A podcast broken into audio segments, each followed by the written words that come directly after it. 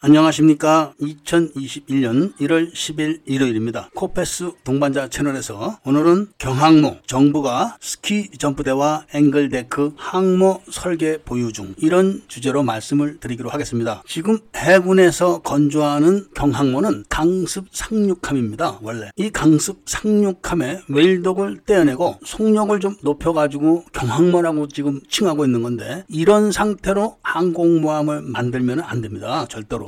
해군에서 헬리콥터 상륙함인 독도함과 마라도함을 보유를 하고 있기 때문에 고정익기를 운영할 수 있는 상륙함을 건조하려고 했던 것이 LPX-2급 상륙함, 즉 백령도함이라고 이름을 붙이려고 했던 것이죠. 이걸 갑자기 경항모라는 타이틀을 붙여가지고 지금 항공모함 스타일로 만들려고 하는데 그 내용을 들여다보면은 미 해군 해병대 강습 상륙함을 말하는 겁니다. 미 해병대 강습 상륙함에는 웰독이 있는 것 것도 있고 없는 것도 있습니다. 미군은 해군 전략 자산이 풍부하기 때문에 다양한 용도로 함정들을 많이 건조해서 보유하고 있습니다. 그런데 우리나라 해군이 달랑 강습 상륙함 한 척을 건조해가지고 경항모다 이렇게 이름을 붙여서 사용하려고 하는 것은 있을 수 없는 일입니다. 왜냐하면은 미 해병대 강습 상륙함은 상륙 작전 지원용입니다. 주변의 재해, 방공 이런 것들은 정규 항공모함들이 다 해줍니다. 주변에서. 그런데 이렇게 상륙 작전에 사용하는 강습 상륙함을 해군 작전에 대입을 하게 되면 사용 불가한 거죠. 지금 젊은 분들은 기억을 못 하시거나 아니면 아예 모르시는 것인데 우리나라 정부는 항공모함에 대한 기본적인 설계 개념을 갖고 있는 나라입니다. 왜냐하면은 김영삼 정부 때 구소련이 망한 상태에서 돈이 없어가지고 항공모함을 중요한 장비만 떼고 한국에 팔았습니다. 두 척이나. 그런데 이때 일본과 한 국의 외교 관계가 아주 좋지 않았습니다. 김영삼 대통령이 일본 버르장머리를 고치겠다 이렇게 나갔기 때문에 일본선은 한국에 아주 좋지 않은 대응을 했었죠. 그런 상황에서 김영삼 정부가 러시아에서 폐항공모함 두 척을 구입을 한다 하니까 이것을 방문을 해가지고 내부를 싹 촬영을 해가지고 공개해버린 겁니다. 미사일이나 포 같은 주요 전투 장비만 제거를 했지 레이더나 웬만한 거는 다 붙어 있는 겁니다. 왜냐하면은 떼는 것도 돈이 들어가고 인력이 들어가 들어가기 때문에 러시아 해군에서는 그런 능력이 안 된 거죠. 이런 내용을 일본 TV에서 방영을 해버리니까 서방 세계에서 난리가 난 겁니다. 이거 한국서 항공모함 보유를 하는구나. 이런 상태가 돼서 러시아에다 압력을 행사해가지고 레이더 같은 주요 시설물을 떼어내거나 폭발시켜버리고 파는 거죠. 그리고 이거를 한국서 해체를 하게 되면은 모든 기밀 사항이 드러나고 역설계를 할 수 있기 때문에 일본에서는 또 환경 단체를 동원해서 난리를 치게 만듭니다. 원래 환경, 평화 평화, 민족, 인권 이런 거를 외치면서 떠드는 사람 뒤에는 뭔가 있죠. 그래서 한 척은 중국으로 팔아버리고 한 척만 억지 억지로 분해를 했는데 이때 이제 해군 관계자들하고 현대 기술자들 뭐 이런 사람들이 와서 했겠죠. 그런데 이 기술을 알기 위해서 미국 CIA에서도 찾아왔었는데 뭔가 대가를 지불하고 기술을 배웠다고 합니다. 왜냐하면은 바로 이 항공모함이 수직 이착륙 전용 항공모함이기 때문에 그랬던 겁니다. 그 당시 당시는 미국은 수직 이 착륙기가 없었죠. 그래서 이 러시아 항공모함 갑판에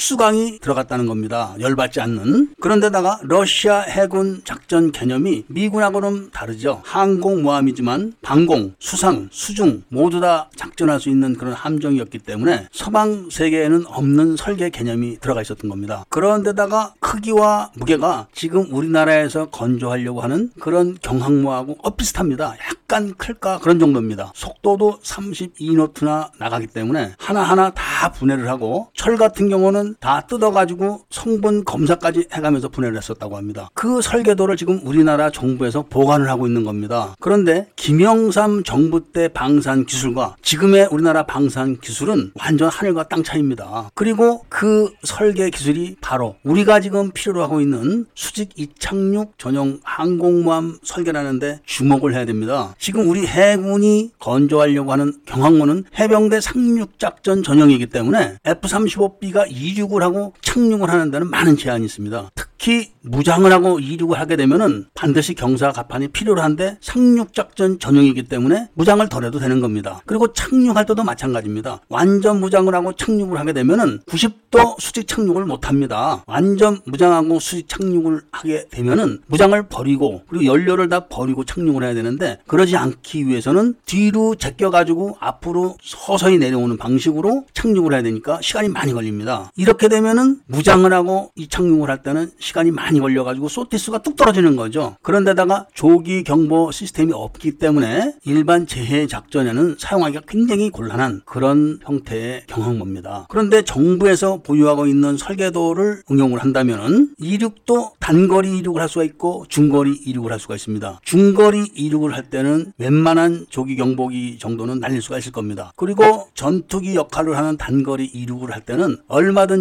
동시에 착륙이 가능합니다. 이런 설계를 보유하고 있으면서도 응용을 하지 않고 억지로 LPX2를 끌어다가 경항모라는 이름을 붙여서 작전 활용도를 뚝 떨어뜨려서 건조하려고 하는 그 목적을 이해를 할 수가 없다는 것입니다. 정부가 보유하고 있는 설계도에는 수직이 착륙기 14대 그리고 일반 공격기 8대 헬기 16대를 운영하던 항공모함입니다. 그리고 수백 발의 방공 미사일과 대한 미사일, 대잠 미사일과 어뢰 등을 보유했던 항공모함이기 때문에 그걸 응용을 하지 않는다는 것은 이해를 할 수 없다. 이런 말씀을 드리면서 오늘 이야기를 마치려고 합니다. 구독과 좋아요, 알림을 부탁드리고 이야기를 들어주셔서 감사드립니다.